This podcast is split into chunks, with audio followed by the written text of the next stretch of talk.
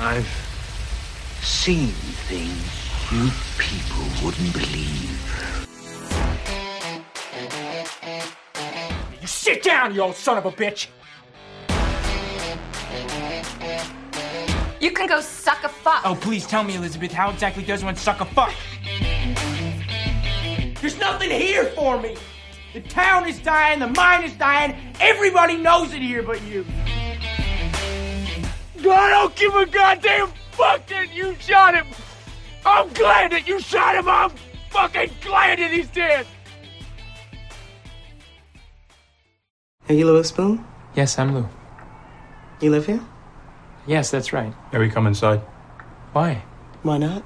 You want to? Yes. I don't care. Wonderful. All right, welcome back, everyone, to episode number 28 of the Best Thing We've Seen podcast. My name is Flo. And I am Gabe. How are you? How are you doing, man? Dude, I'm doing what fine. an occasion this is, right? It is, dude. It's like the episode I've been looking forward to. Yes. Um, I mean, w- we've had a couple of special episodes so far, right? Um, Yeah, this like must be s- number Seven. seven, right? Yeah. Four times seven is 28. Very good. Very good. We can do math. Yeah, well, basic math, yeah. But um, yeah, if you're new to this um, show, basically every um, four episodes, we don't talk about the best thing that we've seen all week, but we talk about the best thing that we've seen from one person, like uh, uh, his or her's entire career. And we've had this uh, person planned for basically since we started the podcast because this is someone that we uh, we're both very big fans of. Um, would you say that he's your favorite actor? I think it's always changing, but I think he's like definitely in the top three. And rewatching and watching a couple of new films from this person just reminded me of how amazing this person's career is. And pretty much every movie that I see him in is is just great.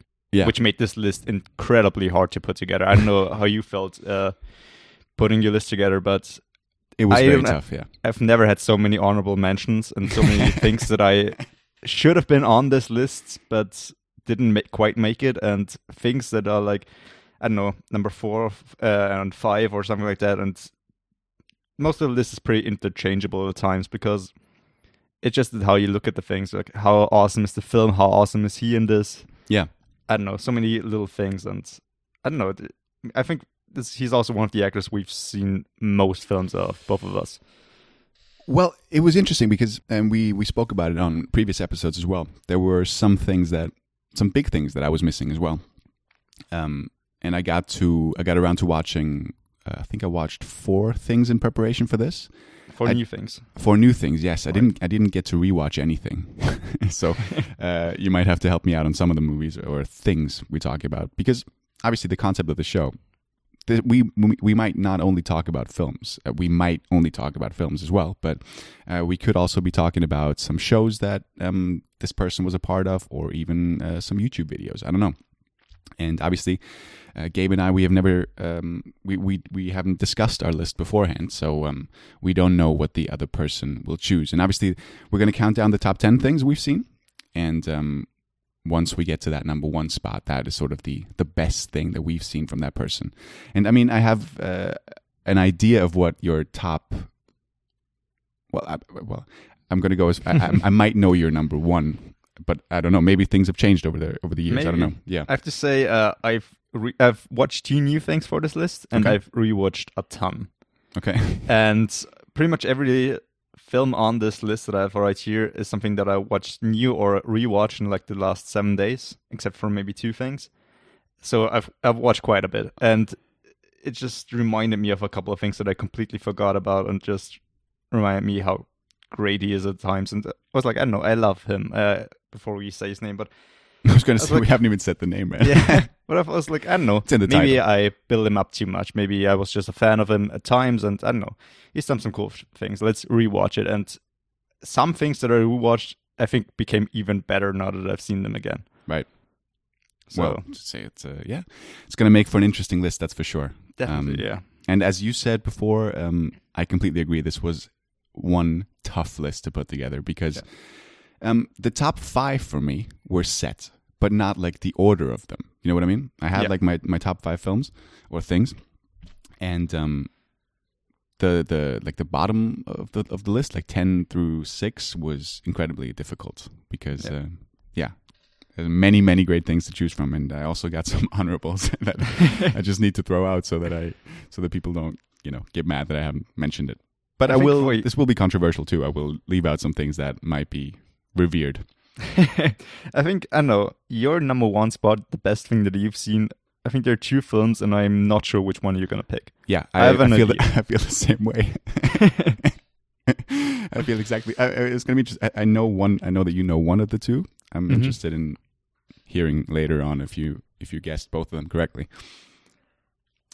But yeah, right. I mean, uh, should we get straight into it, or is there yeah, sure. I think it's gonna be a long list because there's so much we both can say about pretty much every one of these films. because we're but talking about? interested. Let- let you say the name. Let's do it on three. Oh. One, two, three. Jake Gyllenhaal. Thank you for Yes, screwing me over, not sure. saying it with me. Yeah, it's uh, it's your honor, dude. You you, you right. one of your favorites. Yeah, well, one of yours as well. Sure, sure. I think I'm interested if you have anything on your list that I haven't seen, I doubt it. or the other way around. Yeah. But I doubt it as well. But I don't know. They're like I had f- uh, like a list of about 15 films in the end that I want to either rewatch or watch again. Yeah. Uh, watch again. I watch uh, for the first time. I mean, and I didn't get to see three films. Something three films that I haven't seen yet, or four. Okay. Which- would you? But would, do you think that these films would have made your list? Like just in terms of- Probably not. Uh, Okay. They might have surprised me, but they're like, especially older things Yeah. uh, from Jake Gyllenhaal's career. That, Gotcha. I don't know. We'll see. Well, I mean, he's been working uh, since the early '90s, I believe. Yeah, Uh, since he was like a child. I think yeah. he was born in 1980. I looked it up I take recently. your word for it. Yeah. So yeah, And he's done so many great things ever since, and he's still Yeah. going strong. I mean, especially uh, in recent years, to yeah, be honest. absolutely. So many cool things. and um, yeah, one of our favorites of the show. and um, let's get into it. I'm excited. All right, uh, who's gonna start this episode? I think What was the last special? Let's just go. the off last of that. special was uh, Scarlett Johansson. I think you started with Ghost World. That's right, and we had that beautiful synergy moment where you had Yeah. that at number ten as well. And uh, one, one last thing, obviously, if um, we're going to start at number ten, obviously, and if one of us mentions a thing that the other person has significantly higher on their list, we're simply going to save the discussion Yeah. for when we get to it on the other person's list, so that we don't But talk the- about it twice. I think like some of the great films. I think we're gonna have quite close together. Yes, I think. Who knows? yeah. Well, Gabe, start us off. What's your number ten? All right, my number ten is Okja, Netflix film, and I absolutely love this film. In terms of which film I love Yeah. with Jake Gyllenhaal in it, I think this film would have been way higher. But the thing is, the reason I love this film is not necessarily because of him. I wasn't a huge fan of his performance the first time I saw the film. Now that I re- rewatched it, I appreciate it more, and because it's so fun and wacky, but it's quite disturbing at the same time. Because it's a film about uh, animal rights and from the now pre- very much acclaimed director Bong Joon Ho, who made Parasite, Yeah. and this being like his second or third uh, English-speaking film, Okja, also partly set in Korea Yeah. with uh, Korean actors. But I think I absolutely love this film more or mostly because of like Paul Dano, the main actress. But I also very much uh, now kind of really like uh, Jake Gyllenhaal in this film. But it's not the reason I love it so much because of him. So I, I, I had to put it on my list, but I didn't want to put it any higher than number ten Yeah, I'm surprised it's number 10. Uh, I thought this would be higher. Because there are no, so many other things coming up where he's like in, in either the leading role or like very uh, predominant uh, or very strong uh, supporting role. And I want to talk more about those films because those are Jake Gyllenhaal films, and those are the films that, if anybody wants to see a great Jake Gyllenhaal film, those uh, are the ones that I would recommend. I'm, I, I'm guessing you don't have anything other than films on your list. I'm gonna be honest about this, yeah, because I don't know any shows uh, of him. no, I don't think he's with- been a part of a show, has he? But I don't think it so. Could have been Maybe like a couple YouTube video. cameos, yeah. But But I mean, what a role in this one. He's like eccentric as fuck. Uh, yeah, because he's over like the this top and stuff.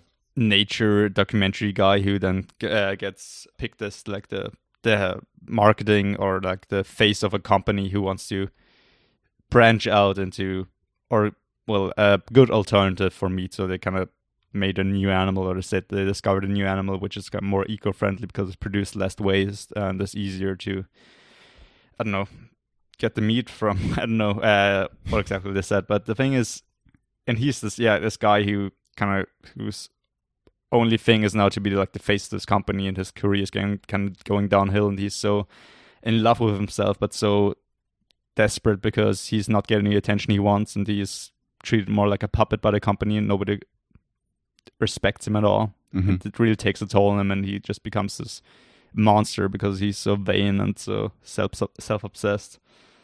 Yeah. Yeah, this is very disturbing scene. I think you know which one I'm I talking know. about I think I do. Yes. in the facility. yes, where he breaks down. Yeah. Doesn't he like break down crying and uh, just do some horrible shit. Yes. Yeah. Yes. Yeah. This is this did not make my list. I did not like this movie a lot. Uh, I thought it was fine. I thought it was like a an average movie, and this also might be controversial because, as you said, it's now uh, it's it's directed by one of the most acclaimed directors now, and um, it just didn't do it for me. Yeah, I mean it's alright. I mean I have to make a very controversial statement with I prefer this film over Parasite. That is very controversial. but I, I think every film you you rank above Parasite is controversial these days. It's apparently Yeah. the greatest film ever made. it's a good film, but I don't know. Okja is like one of the most heartbreaking and very real endings that I've seen. Yeah. Um, yeah. and I, I got nothing to add to this one. That's fine. Uh, so what's your number ten? so my number 10 um, is Source Code. All right, this one did not make my list. All right. I was, um, yeah, I'm not surprised. It, it almost did not make my list. But then again, the concept alone is sort of enough, enough for me to um, put it on the list because I rewatched this like a couple of couple of months ago, and um, it, it didn't hold up as, as well as I as I remembered it. Um, it was still f- fun. I, if you don't know Yeah. source code, it's first of all it's directed by David Bowie's son. I mean, if that's not a selling point, then uh, no, you, no, we don't want to. Uh, you know, He's also made yeah, he's made great great movie. well, and Moon. And Um, Moon. No, he's done some cool stuff, but also Yeah. some. He's You didn't like Warcraft, I know. I didn't like all, it yeah. either, but yeah. Uh, Duncan Jones is his name. Uh, um, yeah, and um, it's about a guy who wakes up on a train, um, sort of not really knowing where he is or who he is because he's apparently taken on a new identity, and then uh, after a bit of time passes, the train explodes. And then he wakes up in this capsule or whatever, and it is revealed that he's like a former soldier who um, was injured, and then they're using him to test out this source code thing, in which they can use um, the memories of the deceased from the train to sort of rebuild that scene, and he is sent back in there to find whoever detonated that bomb, the bomber. And uh, he's got like eight minutes every time he he uh, gets sent into it. And Michelle Monaghan is in this, who I'm a big fan of, ever since Kiss Kiss Bang Bang. And um, I like the chemistry between the two of them. And there's some, uh, as I said, I like this concept. I like this sort of cat and mouse game in a uh, confined location where he's sort of just rushing around uh, the train and sort of every time he fails, he sort of obviously he gets put back into it and then he uh, figures out new stuff on every new attempt. Yeah, I, th- I think it's kind of a cool take on the whole Groundhog Groundhog Day formula. And I think it's the film kind of comes across as like a mixture of deja vu and Groundhog Day. Mhm. And I know what you mean. I, I've rewatched the film as well a couple of months ago, and I, as well, didn't think it had held up as much as I I thought it remember would. we had a, a nice discussion about it once, uh, where we talked about sort of the different uh, timelines Yeah. in the, uh, because this is a movie that you can talk about a lot because Yeah. there's it you've leave- seen it recently, I think there's Sure. so many little details that you forget quite easily. Yeah. There's that one scene, um, because obviously I don't want to spoil spoil anything, but um, there's a scene in which um, he calls his dad, um, and it's hard now to talk about it without giving anything away. But that is a, a, a great great scene because, um, yeah, I mean uh, it's difficult. To watch the film. great great scene though. It's a cool film, not on the level necessarily as later films to come on this list, I think. But Well, if you like of course, action yeah. films, it's it's it's it's a pretty great one. Yeah, uh, uh, yeah. I just I, I had to put it on there uh, for the concept alone. But um, yeah, check it out. Source code. All right, uh, number nine, a film that I didn't like initially when I s- oh well I liked it, but I didn't like it very much when I saw it. To be honest, Okay. But now that I rewatched it, I don't know why. Maybe it was just the mood I was in, but uh, I don't know. I loved it. I watched it yesterday night, and I don't know why, but I had a great time watching it, and it connected so much with the characters. Uh, the film we watched it together in the sneak preview, Demolition. this has been like a running. honest. This has been like a running gag between the two of us because you. I remember you not liking that movie because there was a person like who was talking the whole way through or coughing or what was the what was the thing? Yeah, something like that. I think. Yeah, that was the tough cut. Very tough cut for me. It did not make my list. All right. I mean, I get. I mean, it's it's a pretty cool film. Now that I rewatch it, I, like I said, the time first time I watched it, I I wasn't a huge fan because I think first of all the experience got kind of spoiled in the cinema for me, Yeah. and second of all, um, I think it's kind of my own fault. Just I knew this movie was coming out and I was looking forward to it because Jake Gyllenhaal, but. a fault of my own is I don't watch trailers. I don't look anything up uh, what the film's about if I can. Yeah. All knew were like the genres, which is like comedy, drama, I think even action Mhm. for some reason. And just from the poster, I expected something so different. And then watching the film, I kind of waited for the film to kind of start and was kind of surprised by what it was actually about. Yeah.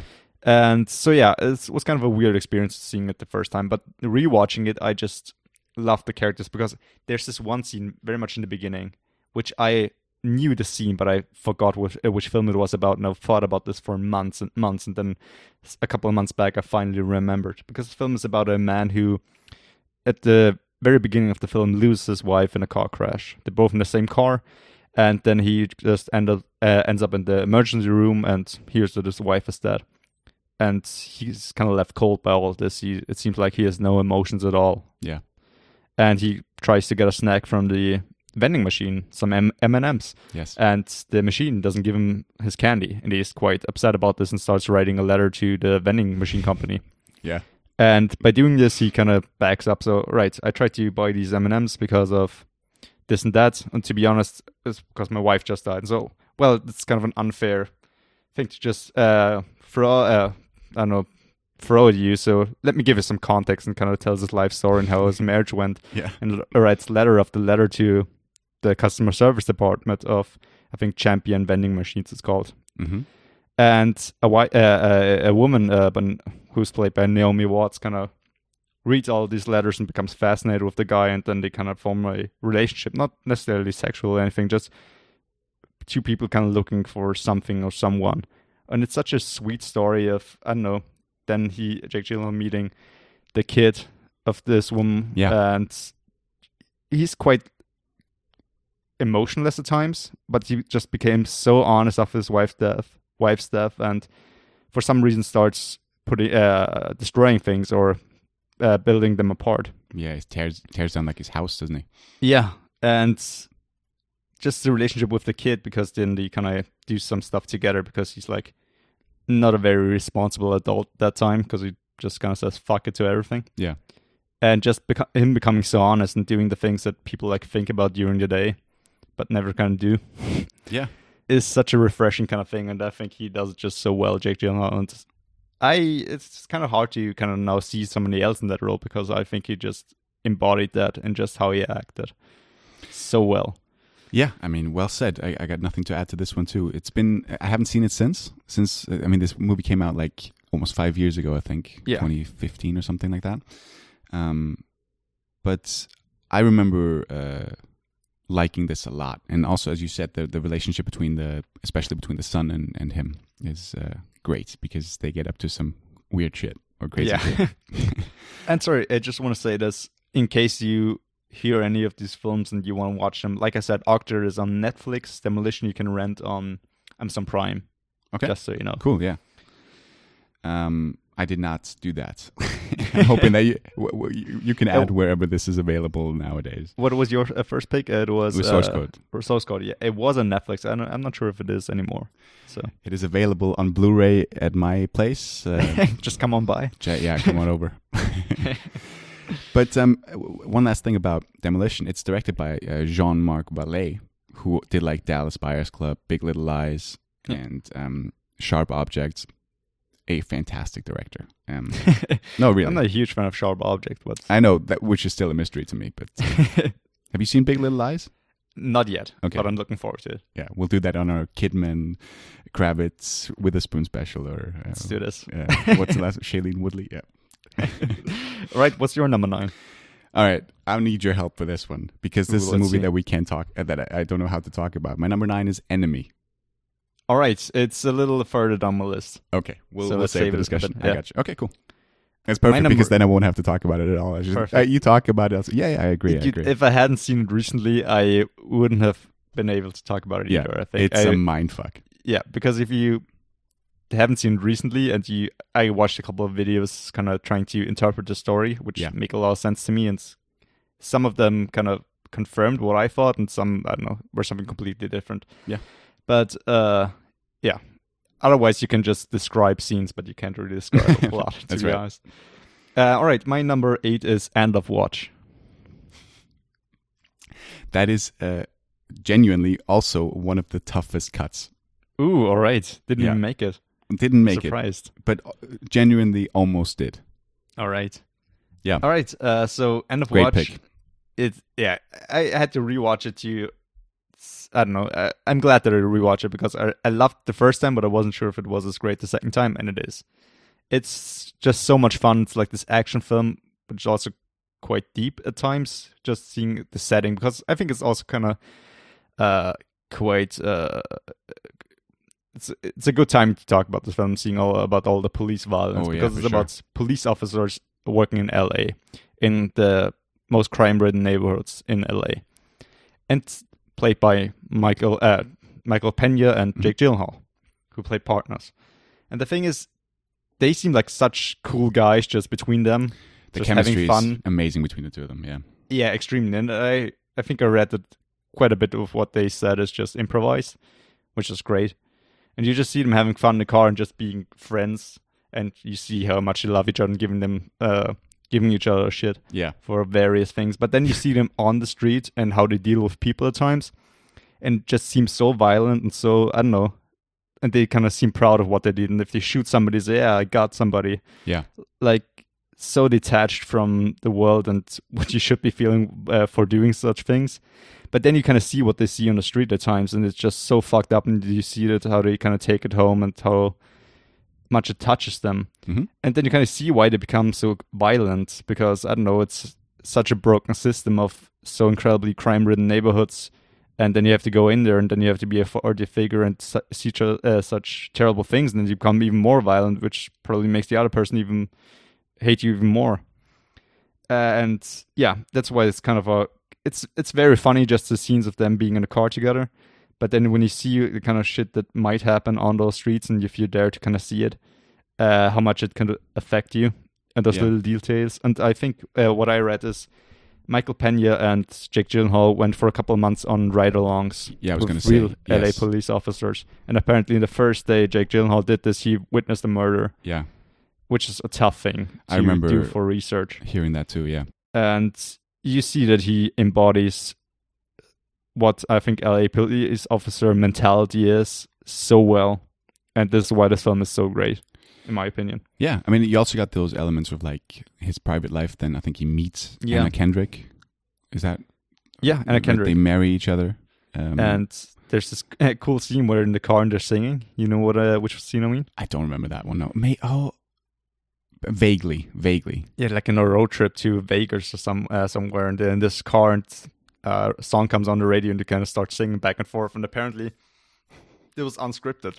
Okay, They nice. were just supposed to be sitting in a car and doing sh- uh, stuff, and the director was in the backseat filming, and they weren't uh, uh, aware that he was filming already. And the kind of song came on, the kind of start singing back and forth, and he started filming. And they, they didn't uh, know that this scene would end up in the film until Nice. they actually saw it, which makes it even cooler. I love movies that do that, or actors that do that, and directors who sort of cherish that, because those are the most obviously the most realistic scenes because they are real. And Yeah. um, one of my favorite romantic comedies, or not even comedies, but romantic movies, is called Drinking. What was it called? Uh, Drinking buddies. Drinking Buddies, also with Anna Kendrick, where apparently the whole movie was um, improvised. There was no real script, and it's just people talking, and it's just so genuine and real. And um, it just reminded me of that when you said Anna Kendrick was improvising. Funny enough, I looked this film up yesterday to see if I could rent it somewhere, and it is it is on Prime. So I'm looking forward to How, finally did- seeing how it. did you? Uh, why did you think of that movie? Uh, I kind of thought about I don't know different films and the, I don't know how I kind of came to Punch Drunk Love and uh, looked it up if it's on Prime. Right. And then thinking of Punch Drunk uh, Love, I thought about Drinking Buddies because I know drunk. Drunk, yeah, yeah. Because I was just looking Beautiful for films to kind of watch uh, the couple, next couple of days because watching and rewatching kind of some of the these uh, Jake Gyllenhaal films uh, made me think of other cool films that I haven't seen yet. I Yeah. want to see. All right. It, yeah, End of Watch was a tough cut, and um, Dude, I'm surprised what else is on your list because it's quite different so far. Well, except for Enemy. Enemy, yeah. Um, well, the one movie that I have, um, the that I'm not sure if you have seen. There's only one that I'm not sure that you've seen. Is my Mhm. number eight, and that is um, October Sky. This is one of the four films that I was missing. Okay. So, uh, October Sky, that's very early, Jake. It's 1999, I believe. Um, it's directed by Joe Johnson, who did like the uh, Captain America film, the the first one, and many other things, of course. But what I love is that it's again Chris Cooper versus Jake Gyllenhaal, which is they've worked together so many times. They worked in also in- Demolition, yeah. Jarhead, uh, uh, October Sky. There was one um, one other thing, I think. Uh, I can't think of it, of course, right now. What was the other thing? God damn it. Chris, know, is there another Cooper, thing? Jake, Gyllenhaal. They worked together so many times. Oh no, it's actually only those three. Did I say Demolition? Yeah, You did, yeah. Yeah, He plays his Demolition- father-in-law. Yeah, and he plays his father in October Sky, Mhm. and it's about. it- It's so funny because I wish I had seen this movie as a child because this genuinely feels like one of those childhood movies that I would have loved and rewatched over and over again, like these adventure type movies that don't really exist anymore. Because this is a story about it's a, a true story about just some kids at school who um, witness um, the Russians um, exploring space.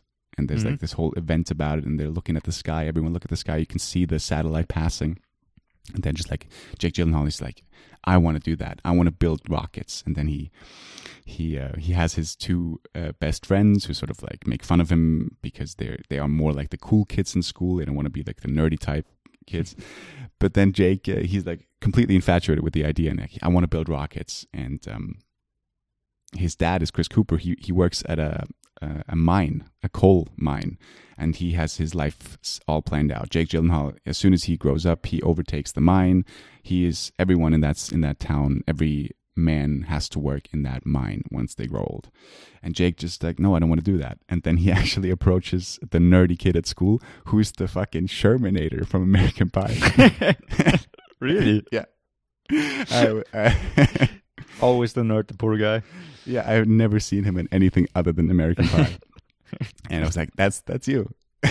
I just love it that you could say Shermanator, and I think everybody's got uh, a picture of this guy in his mind. Yeah. Sorry.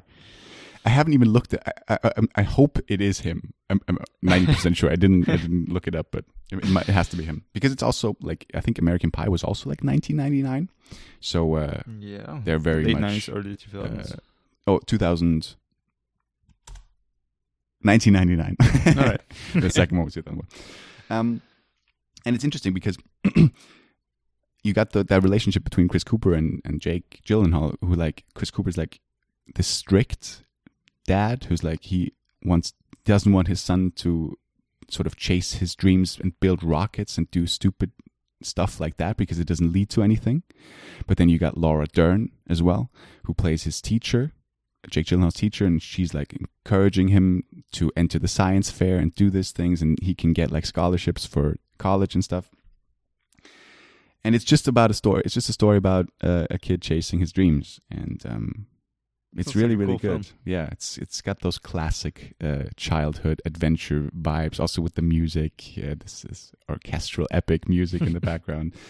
And yeah, I got goosebumps a couple of times. It's a very sweet, sweet film. Uh, cliche, of course, like cl- cliche ridden. It's cheesy, and you may- maybe know where it's gonna go, but um, it's still a fun ride. And you you do see some early signs of Donnie Darko in this, just because of his looks, hi- like his um uh, eyes Yeah. when he's mad. Because this is like two years before Donnie Darko, and I was like, this you can see this guy playing Donnie Darko two years later. You can. Maybe the director of Donnie Darko saw October Sky and was like, "Yeah, do that, stare the same way again. Maybe, yeah. I mean, some uh, some of his expressions in Donnie Darko, you can also kind of see in Nightcrawler just with him not blinking Yeah. at times. Oh, dude, we'll get to those films. Yeah, definitely. yeah, that's my number eight.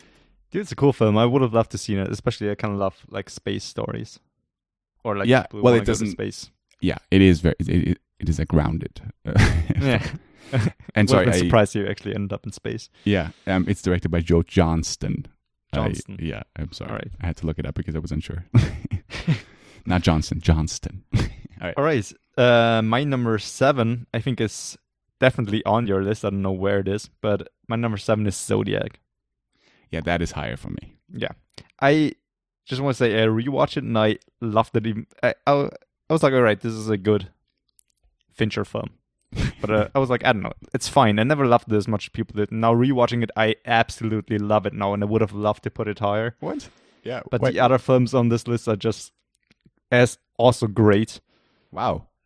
And yeah, this is I this is a nine for me, and still it's number seven. This just Jesus. tells you how. I mean, Okja is also a nine. Demolition End of Watch is like an eight, and I just want to say this is how much I just love Jake Gyllenhaal's uh, his his films, and just want to say, dude, even when nine is like this high up on the list because there's so many other great films that I want to talk about. There's one film in particular that I'm very interested in if it made your list, but we'll get to it. um, all right, I think I know which film you mean, but yeah. we'll, we'll we'll talk about it. But um, All right. I mean, we'll just go straight back to you because my seven is Donnie Darko, All right. Yeah, that's gonna be a little higher. a little higher. Yeah. All right, then we can start our enemy uh, discussion because number six is enemy. All right, please take it away. Yeah, as- so enemy is a Denis Villeneuve film, a director that we're both great fans of, and you kind of. I don't want to say introduce me, you make me aware of this director because I've seen Prisoners Yeah. and I absolutely loved it. And then we were in the cinema together, uh, sneak preview, and you said, All right, I'm hoping that uh, Sicario, will come. Yeah. It's like the second time we went to the sneak, and I wasn't that uh, I wasn't really aware of Denis Villeneuve at that time. I knew Prisoners and I really liked it, but I that's pretty much it. And then I Mhm. saw Sicario with you and I loved it, and then I kind of started watching more of his films. Yeah. and now I'm a huge fan of his. Top and three I know you are for me. uh, Yeah. Yeah, 100%. I think he's like one of the best directors working today. Yeah, and he's got If Dune the- coming out this year. Yeah. uh, which apparently a trailer is supposed to drop uh, soon. I don't. I know you don't give a shit about it, but uh, I do. Yeah, I'm just excited that it's actually happening. Yeah. But anyway, Enemy is a very, very, very, very, very surreal film. And it's not a film with like a set plot or like a film with. It's not a traditional film. Not at all. It's. Well, you you can summarize it in within like one sentence. A Yeah, guy but meets someone who not looks really just like him. that's not really what the film is about. And again, No. kind of. But yeah, it's Jake Gyllenhaal is plays a history teacher, and then he somebody recommends him a film, and he sees the film and notices that one person in this film looks exactly like him, like Mhm. exactly like him, and he kind of looks him up and kind of starts, and then kind of finds this person. Wants to meet him, and it turns out they're exactly alike. Like they have the same scar, they have the same everything Yeah, and it kind of starts with this very weird uh, beginning of the other Jake Gyllenhaal, the actor Jake Gyllenhaal, being in this very seedy club, sex club, watching people, and a woman kind of trying uh, about to stomp a spider. And spiders are a very prominent uh, theme throughout the film. yes, And the really cool film about this film is Villeneuve made every uh, everybody who worked in the film, all the actors, write a non-disclosure agreement that they wouldn't reveal what the symbolism of the spiders are about, okay, and he never explained it. yeah, It's up to your interpre- interpretation, and he doesn't want anybody to know. But then again, I watch a couple of things, kind of explain them. yeah, I don't want to spoil it necessarily because it's. I think it's the way you're supposed to watch this film. In my opinion, is just watch it, have the experience, then maybe look it up, and then watch it again. fair enough. In my opinion, I remember the uh, the videos because I, I after I saw the film, I also looked up some interpretations, and I remember thinking, yeah, that makes sense. Yeah, But um, I just remember this movie being a total mindfuck, and it also Yeah. was scary as hell at times. Because first of all, I'm not a big fan of spiders. I mean, that doesn't that doesn't help. Man, just the, but just the way, fair enough. But just the way some spiders are shown or like they Yeah. are revealed. There's that one particular scene. I mean, for God's sake. I mean, the very uh, the very end, yeah, no, there are a couple of scenes yeah, yeah, which yeah. are just weird. yeah, I think we're thinking about the same one. Yeah. Um, but it's just uh, a crazy, and it's got. I mean, um, it's so it's so hard to talk about this one. It, um, because they also to- have like these two the the two girlfriends who also look somewhat similar. Yeah, very blonde. Yeah. very blonde and pretty. Yeah, yeah, they are. that is my Tinder bio. If you if you didn't know. what for you? Or what you're looking for? no, for me. No, no. Yeah, right. describing myself. Yeah. yeah. Um, but yeah, I mean, it, Yeah. it, it, it, what uh, this it's, it sounds so, I don't know, so uh, stupid or uh, that we can't really discuss this film. But as you said, I think you should really go into it not knowing a Yeah. lot, and then obviously, if you're interested in the interpretations, then look up certain things uh, online, and then maybe watch it again. But this is really a film that is sort of uh, to be seen. That Yeah. is uh, best if you don't know anything about it. And the thing is, after watching the film again, I can't stop thinking about it. About especially a couple of uh, very poignant scenes, Yeah. or that I don't know. You just can't get out of your head, and I've been thinking about them constantly since then. That's why this film is quite high on my list. Yeah, I'm because usually it sorry. stays with you. Yeah. yeah. I'm Sorry. usually not a fan of, of these films who leave everything open to interpretation. But um, if you got like a great director, he sort of still manages to to uh, engage me, and then I do want to think. I do want to sort of dissect the film and sort of it it uh, makes me want to discuss it and makes me want to think about Yeah. it. Dude, I want to discuss it as well so much, and maybe we can have a discussion at uh, some point, maybe over a beer. But I'll have to rewatch it. Yeah. for sure because there's I- so many things that I just want to talk about and get your take on. Yeah. Um. But yeah, I mean, it, one other th- there's that scene where like they, they're like, their hands, almost. I don't know if they touch or not, but they're like they're like checking each other out when they first Yeah. see each other, and you just see a shot of their hands. I remember Yeah. I, I took Them a screen—I took a screenshot of that Huh. when I saw it. Um, I took a picture of it because I thought it was just such a a, a cool image. and it really shows the two personalities because them kind of saying opposite each other and because they look exactly alike but they're not alike at all Yeah. and just you see the guys uh, show me your hands just points out his hands and has his hands there like you would but then we see the other guy raising his hand, the other jake and you just see him shaking because he's so nervous and the other guy is so cool at the moment Yeah.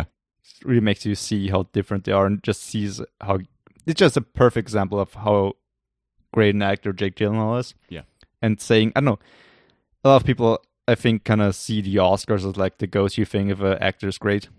Which they shouldn't. Which they really. I know, Yeah. but they do, and like in so many films, oh, from the Oscar-nominated actor, so and so, or and I think he has one nomination, but there's so many other films that he should have deserved one, Yeah. and I think he is an actor who should definitely win at some point. He has Yes. to Of course. because he's just so amazing. He's one of the great actors, even though he hasn't gotten all the nominations he deserves. Hundred percent. yeah. I'm sure he'll get one, and even if he doesn't, then uh, we'll, Everybody knows he should have one. yeah, we'll spread. We'll continue to spread the word of how great he is, and as many other His people. two fans. Yeah.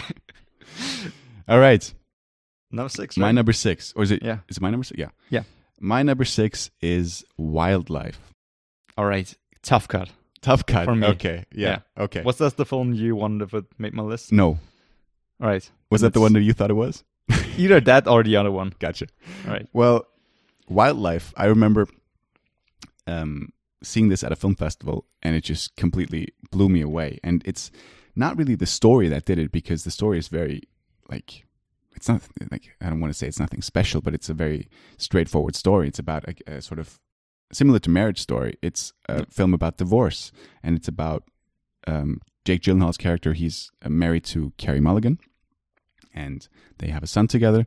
And then Jake Gyllenhaal, he sort of, I think he loses his job, and then he decides to uh, become a firefighter because, uh, or he wants to help in the forest because the forest is on fire, and he sort of disappears from the family, and um, that leads Carey Mulligan's character to start having an affair with uh, one of her students, I believe, Yeah, because she's a teacher. He's uh, he she's a swim teacher and he's like Yeah. this big businessman. He's much older than she is. Yeah. yeah. It sounds wrong when I say student, but um, uh, it's played by Bill Camp, who I uh, mentioned last week, who was in Dark Waters, a guy who was who was in everything. um, and yeah, and then, then it's sort of about Jake Gyllenhaal returning and finding out about the affair, and the film is very much told through the son's perspective. Yeah. much more so than in Marriage Story, which is something that I wish I had seen more in Marriage Story.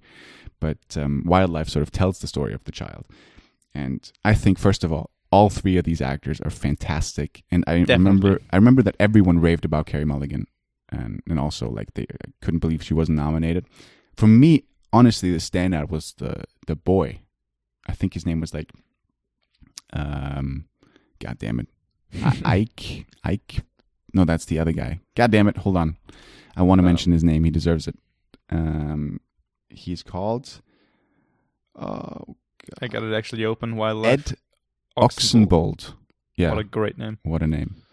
Um, and yeah, it's, there's um, there's that one scene at the um, uh, uh, and we're talking about Jake Gyllenhaal. Obviously, he's great in this movie as well. It's a very mature performance of his. He's very subdued, and he's got this. Um, he sort of ends up. He is subdued at the end, but then he sort of does explode when he finds out about the affair, and he confronts the guy he has an uh, she has an affair with, and um, uh, also confronts the wife, the wife about it. There's this one scene where he just goes like, "Boy, oh boy, oh boy, oh boy." it's such a weird uh, phrase to use, but uh, he sort of manages to pull it off and not to not make it look rid- sound ridiculous because you boy, oh boy, oh boy. Well, I think we should have. We should also mention this film is set in the 60s or Yes. 50s, Yes, so it's, it's quite a different time in how people talk and react. yeah, absolutely. And um, once again, for me, this has one of the best end scenes ever because I remember Yeah, I remember Sorry. thinking this ends like after one particular scene. I was like, okay, this is where the movie ends. I would have been fine with that.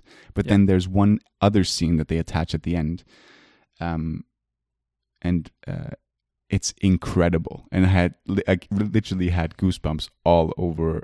Um, all over my body when I saw that scene because I was like, God damn it! It's, uh, obviously, it's directed by Paul Dano, yeah. who um, you mentioned before, Yeah. um, and Great he also worked with Jake on Prisoners. Uh, great actor and now a great director and writer. He Yeah. wrote it together with his wife Zoe Kazan, yeah, who plays in Big Sick and other things. and her great uh, uh, grandfather was like this big Hollywood screenplay writer. Yes. who made or director who made uh, On the Waterfront. With Yes. Marlon Brando. Uh, it's called. He's called. Um, Eliza Kazan. is it Eliza? Mhm. Eliza? He's got a very feminine. is that right? Oh, take your word for it. I think Eliza or Elijah. I think it's Eliza. Ich- There's no uh, E L I A. Let's look it up. Kazan. Elia. Elia. Elia. Oh, sorry, Elia. Elia. Yeah, Elia. Sorry. Um, so it's got a yeah. I mean, great people making the movie and great people starring in the movie, and just again that ending scene. It reminded me very much of the end. Well, not the end. Just what the what you can do with a look, just like Yeah. in La La Land at the end, where Gosling and, and Stone look at each other. Uh, this is not a spoiler in- terms of what this look means. It's just amazing as to what great actors can do with a simple look. Yeah, I couldn't agree more. I thought the exact thing, uh, thing when I saw the ending, so I'm gr- uh, glad you had it on your list. Yeah. and I love the film. I think it's a great film. That was really into it. But the thing is, why I didn't put it on my list is because he's like the film's like one and a half hours long, approximately, and he's in the film for about half an hour. That's very true. and that is why I didn't put it on my list because I think it was great, but I think there are other performances where he's greater, and that's why I put Demolition in there, not uh, and not Wildlife. It was between the two to, for me, and the reason I put Demolition is just because his role is bigger and a bit more interesting. I think. Fair enough. Yeah, I, I was I was confused when you said it's an hour thirty. It's an hour forty five. I don't want to I don't want to uh, uh, correct you, but I was like, this is not. I, I don't remember this being this short. Well, all right, hour forty-five, 50 yeah. minutes. More. No, no, Yeah. sorry, it's fine. no, no, no. Yeah. Yeah, What's your What's your uh, five? five. My five. I know it's on your list, and I know it's gonna be higher. Nocturnal Animals. That is higher for me. Yes. Yeah. I mean, I love, uh, absolutely love the film, but yeah, there are nine. films. It's a nine out of ten. It is, I know. and they're just but there are other thing, uh, things where his role is bigger. And for me, it was when kind of trying to put the films in order. It was also about how big his role is and how touching and how iconic his role is. Role is. So yeah, sadly, it's only a number five. My number five is Brothers. It didn't make my list. I I Wow. wasn't a huge fan of it, to be honest. See, I love this movie. I really love this movie, and I couldn't. I never. I was always surprised when you said you hadn't seen it because this is Yeah. has, has got like two your two favorite actors making out. Yeah. What's that about? Yeah, the, the thing is, I yeah, I love, uh, I, I love Jake Gyllenhaal in this, and I love Natalie Portman. I think they're great in this film. I Right. really love their. What are you going to say now? I didn't like. Dude, that is honestly the most Tobey Maguire in this controversial thing you've ever said. He's fantastic in that movie. I know, and he was nominated for like Golden Globe, and I was he? Uh, yeah, the film was nominated for him as best support uh, or leading actor, I think, and was uh, nominated for something else, screenplay or or I don't know, score. I think. Yeah. Okay. I think it says in the Blu-ray you gave me.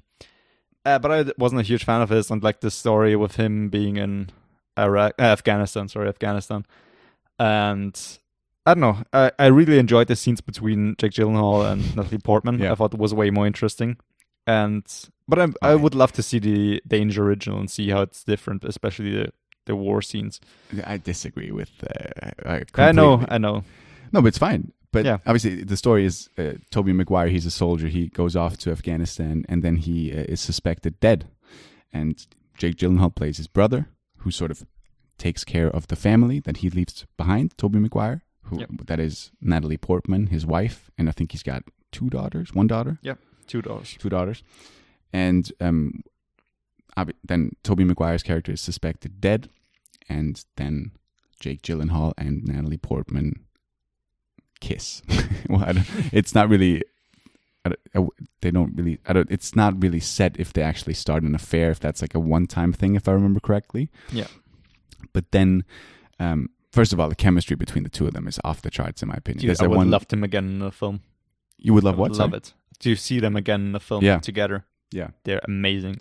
because they're I mean, the, the, that scene where they um they're they're sort of getting closer to each other or um where they're sitting in front of a, a fire stove and just smoking and uh, talking also felt very real and Yeah. um very great and um obviously then Tobey Maguire's character you do, you do see some of the war scenes then and he has to do some horrific things in order to return because it turns out he isn't dead after all, and um, he did horrible things in order to return. Then he comes back, and then everyone's obviously shook that he's back, and uh, he does confront Jake about. Uh, there's this one also, in my opinion, great scene where they like at an ice skating Yeah. park or whatever, and the the two guys are just sitting watching the family just uh, ice skating, and then Tobey Maguire's character is just like, "Yeah, did you fuck her?"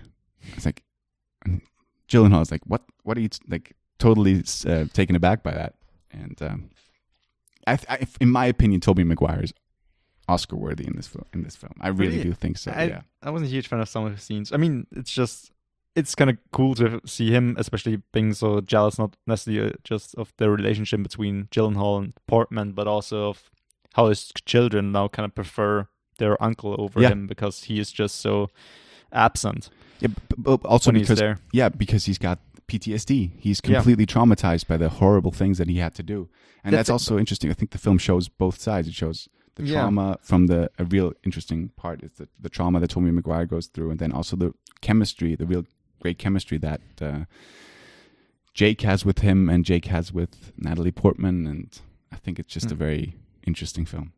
I think it's kind of sound maybe a little pretentious.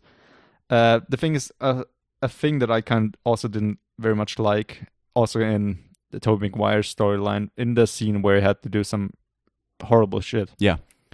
It had didn't have any impact from me because just Oh, not from performance uh, perspective, but from a filmmaking perspective. Because in the scene where he does it, it kind of you he- just instead of hearing the noises of those horrible noises the scene would have made, they just play music real loud and then he kind of just screams and then it's over in about two seconds. I think if they had done it and just shown what he had done and just if you do this, it makes a horrible sound. I'm sure. And if you know what a scene I'm talking about, you know what he's doing in this scene. That might just- have been for rating reasons. Could very well be. but well it's be. R rated. I looked it up afterwards, yeah, and they say fuck a lot. So I, I, uh, I was like, all right, did they want it to be PG thirteen? What's the reason here? And I looked it up. It's it's not. It's R rated, so they had no real reason to not do it. well, it was and an it- artistic choice, I'm guessing. I know, I know. I think, but it just didn't felt uh, as impactful as it should have. I think it's just all right. He did it, but if you'd actually shown him do it and just instead of just blaring loud music over Yeah. it, I think it would have been way worse and or rather way better. Yeah, I mean, f- f- fair point. Fair point. Uh, I do think he is fantastic in the film, and so are the other three, uh, like the other two actors. I think it's a very, it's a stellar cast, and I think it's a very, very realistic portrayal of something I know very little of, and I can't Yeah. say if it's realistic because I, I haven't gone through the things that these people have gone through. But for me, this is it, it just completely worked, and uh, I think this is one of his most underrated films. Uh, I don't think a lot of people have seen Brothers, so please check Yeah. out Brothers. I think it's great. It's And I'm probably wrong Sheridan, I about think. Tobey Maguire's performance. Apparently, everybody's another opinion. Never Maybe wrong about it, dude. perceived Yeah, it. I know, but- wrong about it. Yeah. Yeah. All right. Uh, It's written. your- sorry, it's written by. Uh, now no one's gonna watch this. It's written by David Benioff, uh, Huh. the Game of Thrones guy.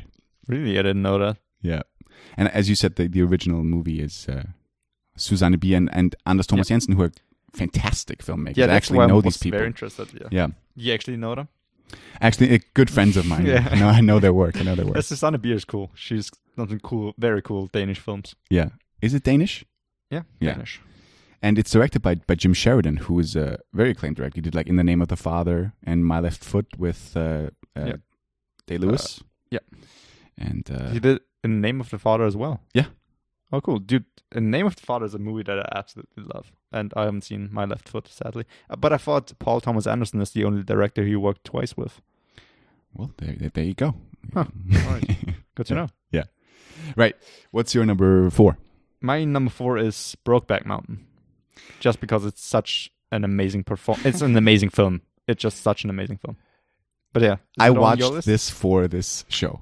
the This first was, time. This was the big movie that I was missing. Oh wow! And It was so such a drag. No, that's But- controversial. but it, it did not make my list. But I did not hate it. I was going. It, it just. I had such a tough time watching this film. I was like, my God, just get on with it because it is like Fuck, a just two fuck. hour. yeah.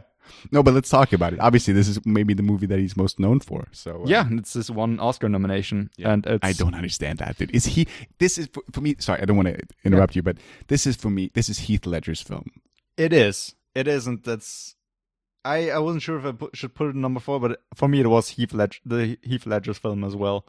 And I mean, he was also nominated as supporting actor, Jake Gyllenhaal. Yeah, yeah, yeah, yeah. Uh, but it's I think it's just a beautiful love story and how they tell it and how real it gets with how people would I think kind of react to this. And Jake Gyllenhaal said a beautiful sentence about this film because obviously I think everybody's heard of Brokeback Mountain. Everybody knows what what it is about or has seen it at some point. Yeah. I'm sure of it. It's like the film Yes. especially a romance film, and it was kind of snubbed at the Oscars. Everybody said, and I think it should have deserved Best Picture as well instead of uh, Crash. okay. Well, I haven't seen Crash, but that is supposedly the worst Best Picture winner ever. I think it's, it was kind of a cool film the time I saw, but it wasn't the Best Picture. Yeah.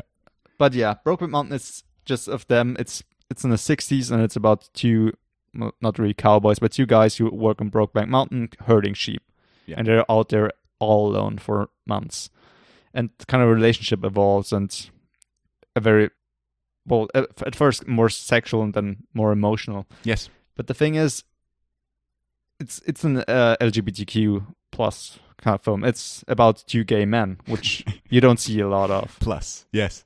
Yeah, well, it's- now it's plus, Yeah, we have to be yeah, yeah, accurate. all yeah. inclusive. Uh, but the thing is, Jake Gyllenhaal said such a cool thing about it because everybody's like it's a two about two gay men. Jake Gyllenhaal just said, "I don't think these men even knew what gay is." Okay. and just they wouldn't describe themselves as gay and it's just not something because I don't know there are words for sexuality, but those men didn't even know if they're gay. Who knows if they're even gay? I mean, they have wives. Maybe they love their wives. Maybe they're bisexual as well. Yeah. Uh, but the thing is just when they have wives and they seem at first at least that they really feel for their wives. Uh, but you just see how much they love each other and just the that bond they have between each other is like that thing and they, they can't Absolutely. get away from each other. Yeah. Just coming back to each other and even when it seems like they kind of forgot about each other, just the scene towards the end with the shirt. Yes. Yeah. I had to uh, rewind what he says. I actually had to look it up because I also have to say I did not understand a like a word that Heath Ledger said in this film. I did not watch this with subtitles, and uh, I understand. I understand. I, am going to say most of it, but I think it's hard at uh, at like at first. it is like Jeff beginning of the film. Bridges. It's like Jeff Bridges in True Grit. He's like he grunts everything. Uh, don't understand a word. Don't understand a word. You can sort of guess what he means. Yeah. uh, and then they end up kissing. It's like, oh, you must have said the right thing, but uh, no idea what you said. I'm not sure if it was about words, but yeah. Yeah. Uh, but I think it's it's a very good performance. Just and I think it's a very brave performance. One hundred percent. one hundred Just percent, like in Call Me by Your Name, because I think a lot of heterosexual actors wouldn't have done that. absolutely. And so yeah, good for them. And I think it's just a perfect view of how a relationship works and how obsessed people can become of each other.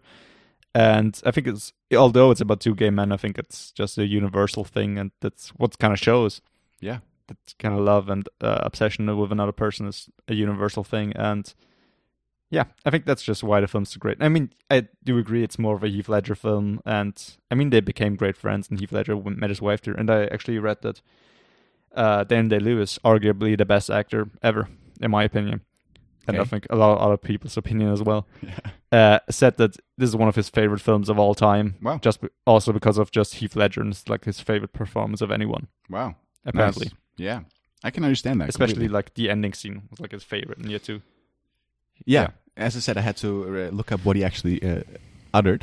Yeah. But uh, yeah, and I mean, it's one got one hell of a cast. Uh, Yeah. the, with the wives, obviously, you said Michelle Williams, who then turned out to be Heath Ledger's real wife. I Yeah. think is that the movie that they met. Yeah, they met there. Yeah, and Anne Hathaway, who uh, Yeah. also stars with he, he plays Jake. She plays Jake Gyllenhaal's wife, who, and then they also obviously starred in Love and Other Drugs, which I know will Yeah. be higher on your list. But um, uh, yeah, no, it's got, and, and then obviously I also I I um I've written down the cast because it's incredible. You got Linda. Cardellini. If Yeah. you uh, I, I completely forgot that she Yeah. was in there. David Harbour is in this, who's now he plays in another film with Jake Gyllenhaal. No one that I recently saw. I Does forgot he? which one. Yeah, like one or two other films. In End of Watch, right? oh okay, and then you got Anna Faris. Yeah, which is so weird. Yeah, and Kate Mara plays his Yeah. daughter when she's older. I was like, what, this is an incredible cast. Um, yeah, but it's got a it's a very sweet story, very uh, heartbreaking story. And- uh, I mean, we should get back to Jake Gyllenhaal talking about this film. The scene where they're at the dinner table and the kind of his father-in-law tries to defy him actively to be like the dominant man in the family. best scene And of the Jake- film, So good. so yeah. good. Just Yes. because the father-in-law just tells him, yeah, also, also, I just said also. You can cut that out. you don't know how many times you actually say that. I'm, I'm so, I'm sure I do. Uh, no, but uh, the father-in-law just tries to defy him because they want the kid to turn off the TV, and everybody, uh, every time Jake Gyllenhaal turns off the TV, the father just walks over and turns it back on. yeah, And I mean, Such Jake Gyllenhaal's kind of yeah, it's such a dick. And Jake Gyllenhaal's like, like the man of the house, and he wants to carve the turkey, and his father-in-law just takes away the cutlery and just starts doing it for him. yeah. What a fucking yeah. And then he, yeah, then he, yeah, he completely annihilates him, and then he, I Yeah. love that little smirk that Anne Yeah. Hathaway has. it's so good. Yeah. I just love that scene. That's it's it's just it is a great performance in my opinion, and that's why I put it so high. No, that's No. why I put it above Nocturnal Animals because just the performance, and the weight of his role in this film is like bigger in my opinion. yeah, as Although I I, love Nocturnal Animals. I didn't I didn't hate this by any means. It just it didn't make my list, but I Yeah. completely understand why people love it. Um, and that scene also that smirk it reminded me of if you remember in Three Billboards, um, where like she talks to that uh, pastor or that uh, priest who comes to visit them, Yeah. and he always he wants to talk her out of using the billboards, and she's just completely annihilates him. And then there's like this shot of his of her son just slowly starting to smirk. Like, fantastic. Yeah. Yeah. All right. All right. What's your number four? My four is uh, apparently, or not apparently, but um, uh, I'm sure in many people's estimation, his best performance ever. That is Nightcrawler. It's a bit higher. It's a bit higher. Yeah. All right. Let's talk about it later. What's All your right. four? Uh, three. Sorry. My three is Prisoners, which is gonna be a bit higher for you, uh, I suspect. It's gonna be a bit higher for me. Yeah. Yeah. All right. All right. Then we can just skip. Oh no, sorry. It's your number three. well, my three was your, I think, six or seven, which is Zodiac. What was Zodiac. that? All Your list? Let's talk about that. Yeah, my number seven. Seven. Yeah. I mean, it's a Fincher film. I right? know. I mean, it's got to be high up on my list. It, if it wasn't in your top three, I would have been extremely surprised. but I, I w- once again, I do not. I, I kind of agree with you. This is not. Um, I don't revere this film as much as other people do.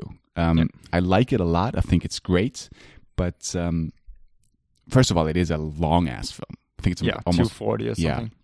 It does take its time, which you could argue is necessary, and also helps the film sort of create its mood and, and, and tone. I mean, towards the end of the film, it spans nearly forty years. I think. Yeah. As and I, I wanted to say that on Brokeback as well. That also spans like twenty years. Yeah. That that story, um, which I didn't know beforehand. I thought it was just like a weekend up in the mountains. I mean, that's what they kind of come back to. Yeah. Um, but I mean, Zodiac. It's a, the true story about the Zodiac killer in the San Francisco area. I think, um, who uh, is still to this date. Uh, Unconfirmed. yeah, I mean, Yeah. we don't know who he is. Uh, so I mean, there are theories. there are theories, Mm. and this Yeah. movie sort of tackles these theories as well. Yeah. Um, well, i- i- if you go by this film, it is actually pretty clear who is the Zodiac killer. But um, But the thing is, is that just how they portray- uh, portrayed it? Because they kind of base this film on a very popular theory, who it is, on a book. Yeah. And I think there are there are so many things that happened, and I mean, I'm sure there's a lot they had to leave out. And I think if you leave that out and you kind of portray this person differently, who knows? I mean, just from the facts, if they are true, everything that they showed, it seems very clear. But who knows? It means a big. yeah, but it, it is it is based on the book by the Yeah. guy who is portrayed by Jake Gyllenhaal, who's uh, Robert Graysmith, I believe his name is. Yeah. a cartoonist who sort of gets obsessed with this. He works at a newspaper with along with Robert Downey Jr. Yeah. And um, he gets obsessed with the Zodiac killer and sort of tries to find him and uh, sort of investigates this, and then he starts working together with Mark Ruffalo's character, who's I believe a police uh, uh, Detective, detective. Yeah, yeah, and they team up and sort of, uh, or they don't actually team up. Then, but Ruffalo's like, "Yeah, I, I can't help you," and then Jake Gyllenhaal's character he doesn't uh, give up. He sort of keeps Yeah. pursuing him, and it's just in term. If you're looking for a serial killer crime investigation film, you won't find many better ones just in terms of craftsmanship because. I mean, it looks and, and just it looks incredible, and the tone of the film is just quite quite something. But I have to ask you, when is the last time you saw this film? Because there's a, a certain scene that I want to discuss so Yeah. much, and uh, I know if you've seen recently. I saw So- it like a year ago. All right, because I would love to kind of do a kind of a little spoiler Let's do it, let's do it. timestamp and talk about this scene. Let's do it. Because towards the end of the film, Jake Gyllenhaal is investigate. So, all right, spoilers ahead. If you haven't seen the film, check it out. Definitely, definitely check it out. So he's investigating uh, who the Zodiac killer could be, and then he gets this anonymous call. Check out this guy. He wrote the movie posters for this and that. And he, Oh, the I basement think- scene. Yeah. Yeah. And then he is at the other guy's house. And uh, I want to talk about Rick Marshall because he wrote the poster, and the guy's no, no, he didn't write the posters. I did Yes. And they kind of see that this apparently this handwriting sample is the closest thing they've come to the Zodiac kill- killer. Yes. And he's like so freaked out. But then they kind of don't discuss it a lot after that. I mean, why is he not more of a suspect later? I mean, I get it. Arthur Leigh Allen is like the guy, and that's what he sees.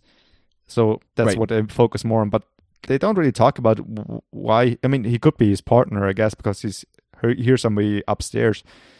Uh, when he's like down in the basement, he's like, "Is somebody upstairs?" And he could, Which- doesn't react. By the way, is one of the sort of creepiest scenes ever. creepy scenes where he's like, yeah, uh, it's down in the basement, and Yeah. uh, there's a callback to a cer- to earlier uh, dialogue, and then Jake Gyllenhaal's like, not a lot of people have basements in California. yeah, yeah.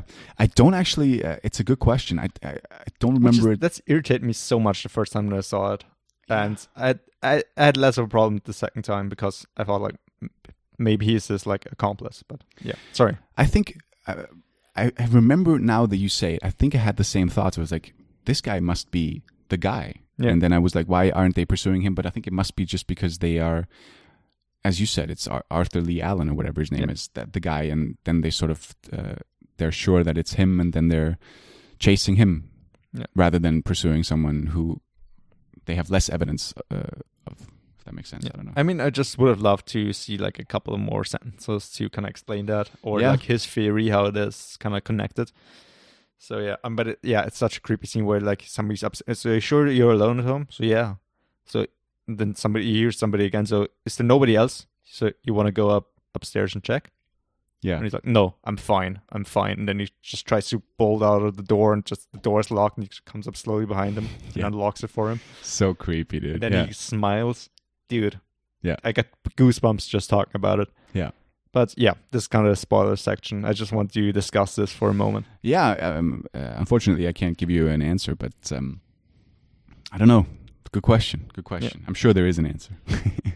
Maybe, it we was should just read cut. the book. Maybe it was just cut.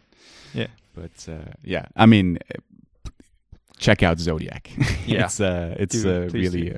Uh, it, don't let the runtime scare you off. I mean, I just said it. It is a long movie, but uh, if But you're in the mood for, fast. Yeah. yeah.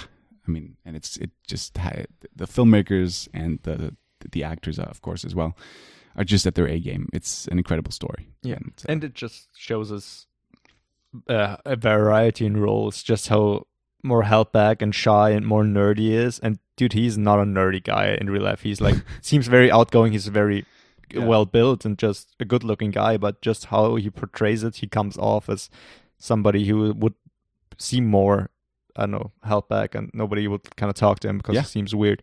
And he does that so well because in his other films he's quite charismatic at times or quite intimidating. Like he's so different than End of Watch, like different people. Oh, dude, hundred percent. Uh, Nightcrawler, for example. Yeah, I mean, range is Yeah. definitely one of his strong suits. I mean, this guy can play almost anything. Yeah, definitely. Anybody? Yeah. What's your Alright. Uh, two? Um, my number that was your number three, right? That was my three. Yes. All right, my number two is Nightcrawler. Yeah, that was my four. That was your four, right? So, all right, let's talk about it. Nightcrawler, his maybe best performance ever, yeah. which is why it's my number two. Yeah. I mean, And, uh, yeah. you could definitely argue that. Yeah. I mean, yeah, it's just it's a very creepy film, and I think probably a lot of people have heard of this film. I don't know if many people have seen it, to be honest. Yeah. I don't know. But yeah, uh, I know you're a fan of this film as well, so I'm surprised it's only your number four. What do you mean? it's- It's, only my number four. You, you're going I on about films about your number nine is like a nine out of ten. And I my know, but four I is- thought like uh, Nightcrawler would be maybe your number one. Oh so no, no, no. That's why I was a little surprised. Wow, really? No, no, no. I'm Uh, still struggling to pick my number one right now. Uh, like Take one and two are so interchangeable. Uh, well, dude, just Nightcrawler is about this guy who works or wants to be a, a reporter or wants to film accidents and horrible crimes, and he just starts off. He's like this very creepy guy, and he starts off like breaking into places and Well, he's sort of killing or knocking out, just beating up guards to steal shit. yeah. Well, yeah. Just a little bit of backstory. He he, he uh, he's looking for a job, and then one day he's Yeah. like driving along the highway, and then there's an accident, and then he sees someone else filming it, and he's like, Yeah. "What the hell are you doing?" Uh, what's the guy's name? He, he recently, Bill Paxton. Bill Paxton. He Yeah. recently passed away. Um, he plays the other reporter, and he's like, "What are you doing?" Like, I'm selling it to the local news or whatever. And um, that sort of starts off his passion for or his drive, thrive to do the same thing. Yeah, and the thing is, he's just a complete psychopath in this film. He is. And they, you see it because he rarely, if ever, I think very rarely in this film, ever blinks. Yeah. Uh, to just make him more creepy, and then he kind of films those accents, and then kind of changes also parts of the crime scene or breaks into places just so he can get a better shot. And he's very immoral, and then kind of gets, uh, drags bodies around and stuff. yeah, and he gets like an intern. He's like very fucking strict, and like this is business. This is how we do it, and uh, does like Im- impossible things. They're never okay, and like he becomes such a bold, like, and even maybe even cor- not really corrupt, but he's a corrupted person. Let's uh, call it that. But like such an evil person. Just how he talks to people, and what he wants from life, and he doesn't bullshit around. So this is what I want. This is how you get it. And if you don't like it, fuck off. Yeah. In a way, and he does it. And he's such such a scary person because in the beginning you just see him breaking into places, and you see that he's like, and he lies. He's an absolute constant liar. If anybody asks him about something, he just lies. like where did this come from? "Uh, There and there. and Doesn't even like blink an eye Yeah. yeah, I think that's why this film is just it's so unnerving. It is. It's such a great performance. And there are other films like I put Prisoners at my free, and I prefer Prisoners as a film, but Nightcrawler is just what a fucking performance. And just you see this guy, and it's like a person that I've that I've never seen before in a film, Yeah. and That's he does it true. better than I could imagine anybody else. Like DiCaprio or something like that. Great actors, but I couldn't see them in this role. Yeah. Yeah, I agree. And it's got like some of the most tense scenes uh, in film uh, that I remember. That that Yeah. scene where they're like at this, they're, they're stuck in this diner, Yeah. whatever it is, with the intern as well. It's just uh, you're just on the edge of your seat the whole time. Uh, Yeah. it's quite remarkable that this movie works, and that's a testament to obviously the filmmakers. I think Dan Gilroy directed and wrote this, but I think it's really a testament to Jake Gyllenhaal. And I think it's also like in pretty much every one of these films, he's even if like the protagonist is always kind of a good guy in some way. He's never really a bad guy, but this is one of the few films that I know where the villain is the main character. Yeah, And it's never apologized for. It's never like, oh, he's about to get his due. No, he's he just gets better at what he does. yeah, yeah, and even more ruthless. Yep. It's yeah. It's like what, in a way what Suicide Squad should have been like, just villains being villains. Just I know it's a completely different what a, film, what but, a comparison! Yeah, but I think it's like a genre it's very much missing from mainstream uh, television or cinema. yeah, Bad guys being the protagonist, and I mean it's just a fascinating uh, psych uh, psychological thing to kind of get behind and wrap your head around yeah. because it's rarely that a bad guy is the bad guy to even towards the end of the film like often like oh i kind of get why i was wrong oh my god i have to be better or now i save somebody but no throughout the film he's just the worst person that you could ever meet yeah, yeah, absolutely. Well said. Well said. I agree. All right what's your number two i'm excited Yeah, dude. I mean, I'm looking at it, and one and two are interchangeable for me, and I'm just gonna stick with what I wrote down. My number two is Prisoners. all right dude yeah Yeah, I know. It, if- it- controversial, maybe, and now you know what my number one is. We'll get to it. We'll get to it. i'm dude i'm not sure uh, We'll get to it. We'll get to it. We'll get to it. Um, let's talk about Prisoners. In my opinion, like I just talked about Zodiac Yeah. being a crime, like one of the best crime investigation films. Yeah. I think Prisoners is right up there too. Uh, it's it's it is somewhat different in his the way character is so different no for for sure, Yeah. but it's also like the the way I think Zodiac is much more like police heavy work, Yeah. and uh, Prisoners is more like a, it's a father who's trying to find his missing child yeah played by Hugh Jackman, who's also fantastic in this film.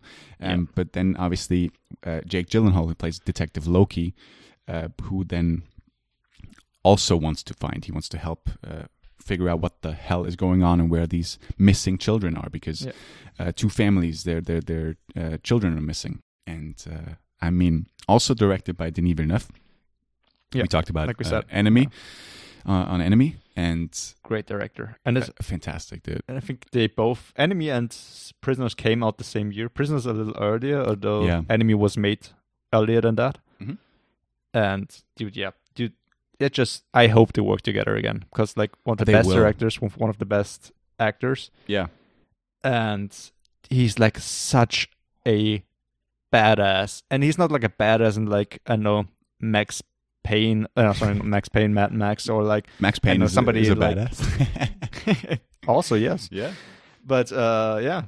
I don't know like somebody fast and furious or like those over the top badass he's like so he, he doesn't say a lot necessarily but when he does and just his presence is such an authority figure in what he does and he just knows what he does and yeah, such a cool character fuck me. But you could also So say the same thing about Hugh Jackman's character, like just in Of terms course, of the, his and- presence and authority and stuff. Because this is a guy who's like completely losing his mind for the right reasons. But and it's perfect. Just, Yeah. I mean, that's how you would imagine you would react. Maybe not. Maybe you would be completely in shock. Uh, but that's how you would think you would react. And, I mean, the prime suspect in this film is Paul Dano, yes, who plays this very, maybe like even mentally retarded a bit. I don't know if that's the politically right word for it. I'm sorry if it's not, but yeah, uh, and he's just he almost childlike, but he's like found in the, the uh, in the RV very much at the beginning, who they think uh, they the children disappeared in, yes. and he stays like the prime suspect. What a tense scene that is, right? Where it's just walking down the street and just sort of Yeah. looking around that uh, van. And there's a scene where in the J- uh, Hugh Jackman, I think, is watching him because he's convinced that he took the children, and you think he's like this childlike and kind of sweet character at times, and then you just see him walking the dog, and he just pulls on the leash and kind of chokes the dog for a bit, and then just lets him go again, and then walks normally. Yeah. and you just see how mentally distraught he is, and just I think Prisoners is one of the films. It's tense all the way through. Yeah. you just you cannot let go. It's just so tense, especially when you don't pause it. I think you really shouldn't because it's like this very tense feeling that you have throughout the film. But it's perfectly done. If another film do- does that, I think just keeps you on your toes all the time. You cannot get bored. I think, or just it's maybe gets a bit too much. But this film paces perfectly. I agree. Yeah. And I think the other thing that sort of um, elevates this from the other crime films is that you got so many scenes that stick with you. You got Yeah. that scene where they torture uh, the main suspect in that Mm. uh, bathroom, or not, not bathroom, Yeah. but uh, Yeah, I think it's a bathroom. It's yeah, like this building on a construction. just uh, construction. Yeah. yeah, the things that the, the, the, the parents go through in order to figure out what the hell happened to their children um, are just literally incredible. Um, and also you got you got that scene, you got the scene where Jake uh, Jake's character he also confronts another suspect, and then he Yeah. finds all these boxes in his Yeah. uh, apartment where I don't I'm not going to say what's in it now, but your mind sort of plays a trick on you there. You're like, oh my god, what is happening? And then the sort of interrogation scene with that suspect just so many scenes that stick with you, which is just Yeah. a testament to great filmmaking. Um, and also like the very end. I know some Yeah. people don't like that. I think it's great. I, I, I'm. I I don't love it. the very, very Really? end. No, I don't love it. I, but I don't hate it. I'm just like okay. I, I, I'm sort of torn uh, with that one. I don't quite know why they would end it there.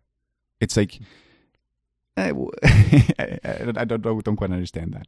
And also, I think sort of the reveal of what actually happened in this film, and this might also be controversial. I don't think that the story, the reveal, is sort of what sells the movie. It's more of this the the the path that leads to it because the Yeah, reveal is setup, like yeah. yeah, the reveal is like okay. I, I think it's I- also pretty great. It kind of Yeah. shows you. It kind of calls back to a couple of scenes earlier. yeah, no, for sure. with the boxes. Yeah, it is very smart. Of, of course, yeah, Yeah. I know. Uh, but it's sort of, I think, the the the the the the path is more interesting than the actual goal. Yeah, but just talking about Jake Gyllenhaal because this is a great role of his, and I don't want to say exactly what the scene is about, but towards the end when he's driving the car, and Yeah. I think you know what I mean. Not yet. Oh, right. yeah, oh, so yeah, yeah, yeah. At the very Yeah. end. Yeah, yeah. Yeah. Oh, dude, what a scene! And the thing is, I the first time I've seen it, I saw it in the cinema. I was on a date, great date, by the Oh, way. really? Wow. Yeah. Yeah. yeah. uh, Tell us more. the thing is, in that scene, I when I rewatched the film like a year ago or something like that, or two years ago. Yeah. The thing is, I knew what would happen, but I was still so ten- I was on the edge of my bed, Yeah. and I just, I don't know, I j- yeah, it's amazing. I don't know. I agree. I agree. I remember I watched this with my with my dad at the cinema, and um, one of my favorite movie going experiences, just because of the uh, the film is just incredible. I love I love Prisoners, man. I think everyone has to watch Prisoners. They should watch it if they want to watch a great great Mm. crime film with stellar performances. Yeah, definitely. Right. What's your number? Oh, well, I guess I know what your number one is. yeah, I think it's quite obvious now. yeah, it is for me. I think everyone else might have forgotten Yeah. already. All right. The thing is, everybody who knows me, I've talked about this film. As a, uh, yeah, I, I'm very sure I've talked about this film with pretty much everyone because everybody knows I'm a huge fan of this, and it's one of my favorite movies of all time. Yeah. and it's Donnie Darko. the thing is about this film, I I love it. It's like a ten out of ten for me. But I've I looked it up and I haven't seen like four years almost. Right? I used to watch the the first time I watched it. I what used to watch like daily and at times like three times a day. I was obsessed with this film. You watched this movie three times a day. There were like two days in a row. that I watched it two to three times a Wow. day. Yeah. I don't know why. And then it was like pretty much every day, no, uh, like weekly. I think in like about a month, I've seen it nearly twenty times. Right? I don't know why. it's a testament to the film. It is. I got obsessed with this film, and I think I saw it at the right time when I was like in the right mindset at, in my life when I was like 14, 15. Yeah. and it just gripped me. And I was like, all right, I love this film, but I haven't seen it quite a time, some time. And I don't know, I watched it so many times. I don't know if I even like it. I, I think if it's even that great anymore, if it's just I build up that much in my head. Right. So I was kind of hesitant to rewatch it because I I just got what your number one is. I'm glad. Sorry. I'm glad, yeah. Uh, yeah, but uh, I I rewatched it and I don't know why, but I just fell back into it. I for me this isn't a film anymore. What do you mean you I don't know why? You've always loved it. I know, but I don't know what it is about this film that I mean. There are some things that I love, but I don't know why. After so many years of watching it and watching it again, and I know every beat of the story. You just Every- love Patrick Swayze. I do. Yeah. but just seeing it and i don't know this is not a film for me when i see this i do not feel like I am seeing a film this is just an experience and every time it feels so personal and he is fucking great in this film jake gyllenhaal sells this film so much Yeah. but the thing is it's not his greatest performance it's quite an early performance it came out in 2001 he was like i don't know 21. Yeah 21 i don't 20, know yeah. when they filmed it so it's Yeah. like 1920 or something like that when they, they filmed it They filmed it in 1920. That's a great joke. I like, I like that I have complimenting myself. That's a great joke. but yeah, it's it's got a cool cast. Also, like yeah, Patrick Swayze. It's got the very first feature film performance by Seth Rogen, and it's the very Yeah. first line in That's any not a movie selling point. Yeah. is "I like your boobs." Yeah. and That's when you fell in love with the film. And but he kind of plays the school bully, which is not a role he usually plays now. Yeah. Now he's more the one who gets bullied. Well, I don't know. Well, he's like the cool stoner guy, I true. guess. Very true. Yeah. But I don't know. Yeah, this film. Uh, sorry, if you don't know what the fuck this film this film is about, I think everybody's heard about it. I don't know if everybody's seen it, but it's about Donnie Darko, a young guy who's still in school, like 17 years old or something like that, and he wakes up one night and he kind of sleepwalks and hears this voice and says, "Follow me." Closer, closer, and then he kind of sees this guy in a bunny costume, in a very creepy bunny costume. It's not. It's got like this very weird face very scary looking and tells him that the world is going to end in 28 days, 6 hours, 42 minutes, and 12 seconds. And I was so proud that I still remembered that number after so many years. And uh, yeah, and while he's kind of talking to the bunny, a jet engine from a plane falls exactly into his room and it would have killed him, but he wasn't at home. And after that happens, he kind of keeps seeing this bunny and has we- uh, weird visions, and the bunny tells him to do stuff.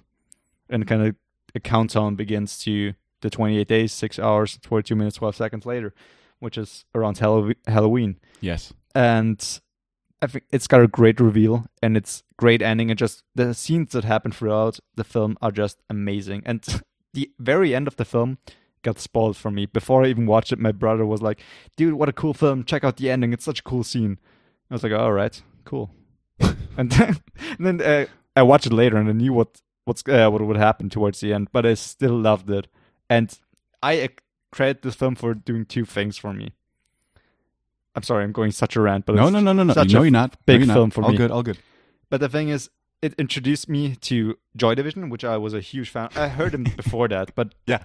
there's like Love Will Tear Us Apart plays in this film, and I heard Joy Division before that through my brothers. But this is what really made me aware of them, and I became obsessed with Joy Division for a time, like obsessed. I got their albums and and I looked everything out. Watched the movie, which is also great. Read the book, everything, and also uh, introduced me to Echo and the Bunnymen. Great band, which I still love. Some of the great, great albums. And yeah, but the thing is, this film, if you watch it, and I have to really emphasize that, watch the director's cut. I was waiting for that. Yeah. Yeah, because I always watch the director's cut. It's like the popular version. It came out like three years later in 2004. And it is the best version because I watched this film so many times theatric uh, in sorry director's cut and then I saw it in theatrical version and I didn't really like it. It was all right because it was Donnie Darko, but it really shows you how much how freaking important post production and editing is because it is the same film, but a couple of different scenes. It's uh, a couple of different edits and different music they put in there, and just the special effects a bit different, and it just makes or breaks the film. Yeah. So do yourself a favor, and when you check it out, choose the director's cut. It's a diff- completely different film, I think. So yeah. Sorry, what's your what are your thoughts on? I like uh, Donnie Darko. Darko? Every- we watched it together for the first. I showed it to you. Yeah. We watched it at your place. No, no, dude. I, I, I can't add anything to that. I I was struggling to put it on the list Yeah. because I also haven't seen it in a while. Uh, that's the last time I saw it with you, and I only saw it once. Um, so I I know how much this means to you, and I, I who am I to sort of add add anything to that? I mean, uh, if you don't want to watch it after your uh, plea or your um, uh, yeah statement there, I, I'm not gonna. You know, Yeah. you're not gonna after me saying it's a it's a good film yet. it's got uh, a nice cellar door. I remember is a, a Dude, one of the a good words with Drew Barrymore, with who's Drew in this. Barrymore. Yeah. Um, Uh, yeah. Yeah, I mean, it's but- I know it's visually very uh, very cool, and I like Yeah. the, uh, the the the twists and turns. I like that. yeah, I remember. and I mean, the film. Sorry, I just have to add a couple of things more. Just the sound effects, just the sound editing in this film are amazing. There's this one scene where he like sees Frank, the bunny, yeah, in his bathroom after he like takes his pills because he's a schizophrenic and has to take his pills and then he kind of sees Frank and he want reaches out his hand to touch him but there's this invisible wall and the Yeah. sound this wall makes is just such a cool scene then later with the knife and I just every time I see this scene I get goosebumps or another one where he's like at this psychiatrist and then Oh, yeah. towards the end and he screams I don't know if you remember the lightning or thunder or something like that. no, it's it's like a mild spoiler. I'm gonna just gonna say it. Listen away for like five seconds. He's in his psych- psychiatrist's office, and he talks about Frank, and he's just screams, "I can see him right now!" And then he cuts to Frank just standing in the middle of the room with like the sound effect, looking at him, really creepily. How is that a spoiler? I don't know, like if you anticipate it, it's maybe not. oh right, you're just taking away the, the, the the scare, maybe. Yeah. Yeah, but I've seen it probably more than 40 times over like the eight years that I've seen this film. Yeah. and I still get goosebumps. And it still kind of strikes me. So, It also got like, doesn't his real life sister play his sister in this movie? Maggie. yeah, Maggie Gyllenhaal. That's Yeah. right. Yeah. Uh, that's the one thing I can add. Just check out the film. I mean, Yeah. it's just, it shows, it shows so much promise in what Jake Gyllenhaal does later in his acting. Yeah. And he's great for his age. And dude, it's, it's an amazing film. Yeah. Maybe not his best performance, just seeing he got older, he got better at his craft, and he's just an amazing actor now. But it's just such a cool scene, uh, such a cool film to see him where he was at that age and how much he could do. And it's it's just a cult classic. it is. Yeah. It is. All right, what's your best thing that you've seen from Uh, Jake Gyllenhaal? Oh, that's right. Uh, well, it has to be now Nocturnal Animals. Yeah. Uh, which was also the best thing that I've seen on our Amy Adams special. And It it's is, uh, difficult because uh, we had that on the Emma Stone special as well, where you said um, my number one uh, didn't really, or she didn't really have a lot of screen time in that. And I kind of know, because when you talked about Nocturnal Animals, you mentioned that Jake is not really in it for that much. I mean, he, he kind of is, but I, I, not. It's it's it's I was kind of wrong. I think because the last time I saw it before, when you talked about it in the Amy Adams special, was in the cinema, and I just rewatched it like a couple of days Okay. for the first time. Yeah. so he's in there more than I thought he was.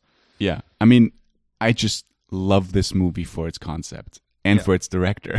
I fell in love with Tom Ford after I uh, saw this movie, who's obviously the director of this film is a, a fashion designer, a very acclaimed fashion designer with, as I, um, I think I mentioned it on the Amy Adams special, with one of the greatest voices I've ever heard. If you want to listen to some interviews, just listen to this guy talk. It's incredible. Very, very um, charming guy. And he made two films so far. He, he made A Single Man with uh, Colin Firth, and now he made Nocturnal Animals. And I, I just hope he's going to do something again soon because usually t- it, it- he tends to take uh, a long time to to make movies, unfortunately, but they turn out great.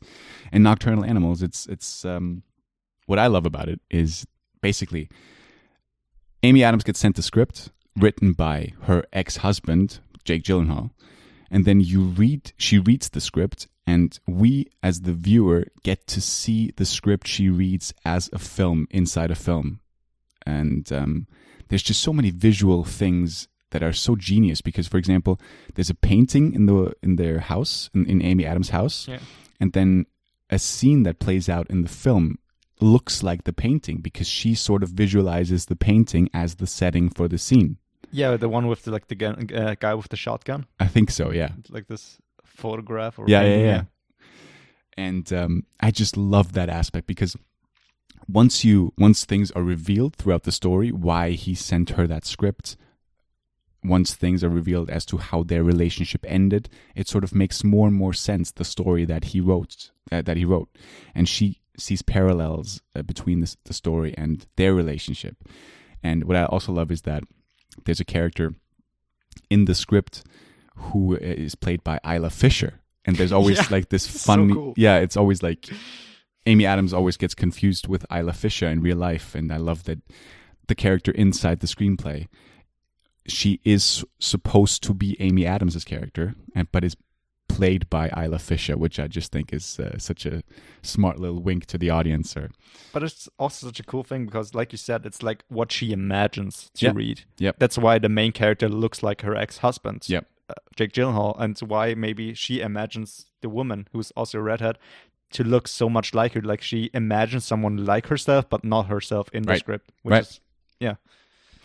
And yeah, and, and where where Jake shines in this film is sort of as the protagonist of the script story, uh, as a guy who, uh, I mean, we have to mention obviously Michael Shannon is in this, Yeah. And Aaron Taylor Johnson. Aaron Taylor Johnson, who's m- maybe the star of the film as Yeah. the villain, and as Roy. completely snubbed at the Oscars. yeah, it's funny because mean, he he won the won- Globes. yeah. yeah, and he And wasn't even Shannon nominated. Even nominated. Yeah. no, no, Shannon was nominated for the Oscar though.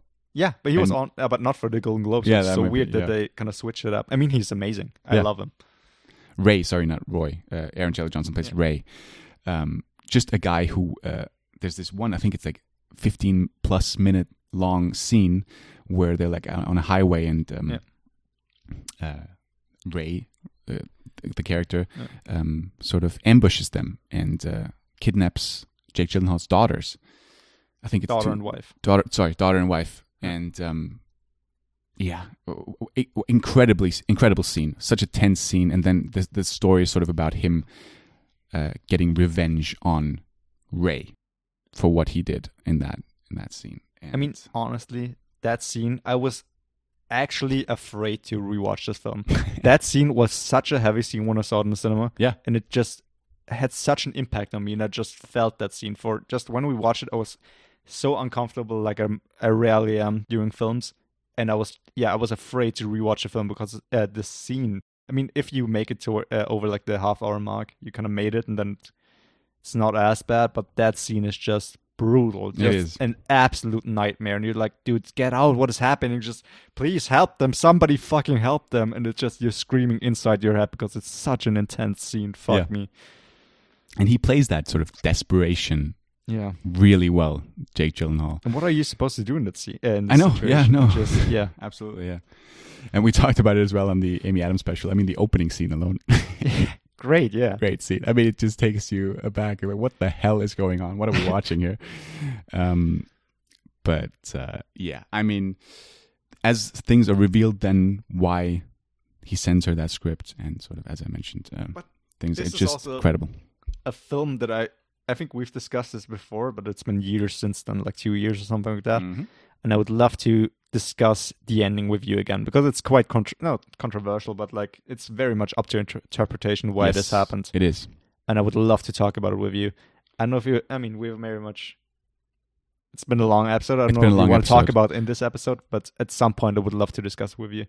Yeah, I, I feel like, uh, and I also really that that is something that I don't want to spoil because um, even if we now put it in the time codes, maybe some people just. I think we haven't spoiled anything massively in this episode so far, have we?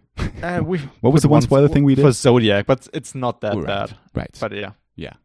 Once again, Zodiac. I mean, the big spoiler of the film is that they haven't found the Zodiac killer in real life, and that's not Yeah. a spoiler. If you know that going in, then I think it's even better if you know it because it can Yeah. be quite disappointing. It's like, oh, Right. oh, who is it? Who is it? And they have a there's a, like a big theory on who it is, and Yeah. you feel like this person it is, but just seeing the end credits and seeing it for the first time when it's on with like, but like they never caught him. So what's kind of the point? You think for a moment, but if you know that going in, it makes it even more interesting. Absolutely, that's very well said. Yeah. Yeah, I mean uh, that's my that's my number one. That's the best thing I've seen. It's an Um, amazing film, and I yeah. would love to have put it higher on my list. It's a number five, but as a film, I preferred over Brokeback Mountain, maybe even over Nightcrawler. It's hard to say. Yeah. but Dude, Yeah. I, I agree. Performance wise, if we were to talk about performances, it's always difficult to, to balance performance and movie. I think Nightcrawler would be higher on my list too. Yeah. And but he's done so many great performances and uh, movies. What do you got on your honorables to wrap this up? Because we have been going a while. Yeah, like Wildlife, of course. Yeah. Uh, Sisters Brothers, Proof, Jarhead. I thought Sisters Brothers would make your list. I I would have I, I loved the film, but like Jake Gyllenhaal was again not especially my highlight. He wasn't in that as much, and I just loved the film because of Joaquin Phoenix and uh, uh, fuck, um, John C. Reilly. John C. Reilly. Thank you. Yeah. And yeah, I I did love the film, but I think there were other films just again performance wise that I uh would want to put ahead of it. Yeah. So yeah, it was as my number nine. That it was mostly between Demolition and Wildlife. Gotcha. I mean, like one- your Yeah, we talked about. Uh, you mentioned, uh, or we talked about uh, maybe all of my honorables except Yeah. one. I just want to give a quick mention to the Good Girl. That was I- a that's tough one. cut, dude. Have you seen that? Dude, I want to watch it. The- like the four films that I hadn't watched that I really want to watch before doing this was The Good Girl, Girl, October Sky, Moonlight Mile, and The Bubble Boy. Yeah, Or but, Bubble but- yeah, but I was going to say, for example, Bubble Boy and Moonlight Mile. I don't think those movies had any chance of making a Yeah, list. I, I I haven't mean, seen them either. Mile I haven't was seen them either. Uh, Dustin Hoffman, like Yeah, but I, I don't even know if he's got a big role in that. I think he's like his son, doesn't isn't he? Maybe. Maybe. I mean, he's wrong. on the poster and he's like the second or third one built. Yeah, maybe I'm, I'm wrong. Maybe I'm wrong. I haven't seen that one either. But The Good Girl, I mean, that was one of those films where it's like Jennifer Aniston and Jake Gyllenhaal made a movie together uh, in Yeah. 2002. It's like, what? How, how is no one talking about this film? And it's actually really good. Uh, and it's It also it also fun. stars John C. Reilly, for example. I just want to give a quick rundown of the cast because it was ridiculous. It's also ridiculous. You got Jake Gyllenhaal, Jennifer Aniston. You got Zooey Deschanel as a very very small role. Then you got John Carroll Lynch, who's also in Zodiac. Yeah. the guy we met in real life. Dude, yeah, he's just perfect for that role. Yeah. And sorry, no, sorry, just keep talking. I would just want to give two fun facts to Zodiac after you're done. Yeah, no, it's got John C. Reilly, Tim Blake Nelson. Really, I think he's a cool actor. He's incredible, and um, Mike White is in this, and he also wrote this. Mike White is the guy who also wrote School of Rock. He's Ned Schneebly, the original Ned Schneebly. you know who I know. I know who, you know who he is, right? No, I don't. No, I the guy who that name. no, but Who is it? Jack Black's friend, who he impersonates. He pretends to be Ned Schneebly and works at Ah, the school. yeah. That's why. He's, yeah, Yeah, he's also uh, in The Good Girl. And just to wrap up The Good Girl, this is a movie where I genuinely didn't know how this movie was going to end. The whole time I was like, interesting. I have no idea where this movie is going. And it does actually have some Woody Allen movie wi- vibes where it takes some uh, cool. dark turns that I didn't expect. I think Jake Really Gyllenhaal would have been perfect for a Woody Allen film. well, it's But- not too late. Yeah, I don't know if he likes him. And uh, for example, it's also The Good Girl is directed by, uh, I wrote this down, Miguel Arteta, who did Youth in Revolt, a movie that I know Oh, you've seen as cool well. Yeah. Yeah. I mean, uh, there you go. and yeah, just two very short fun facts about Zodiac. First of all, he got cast in Zodiac because of The Good Girl.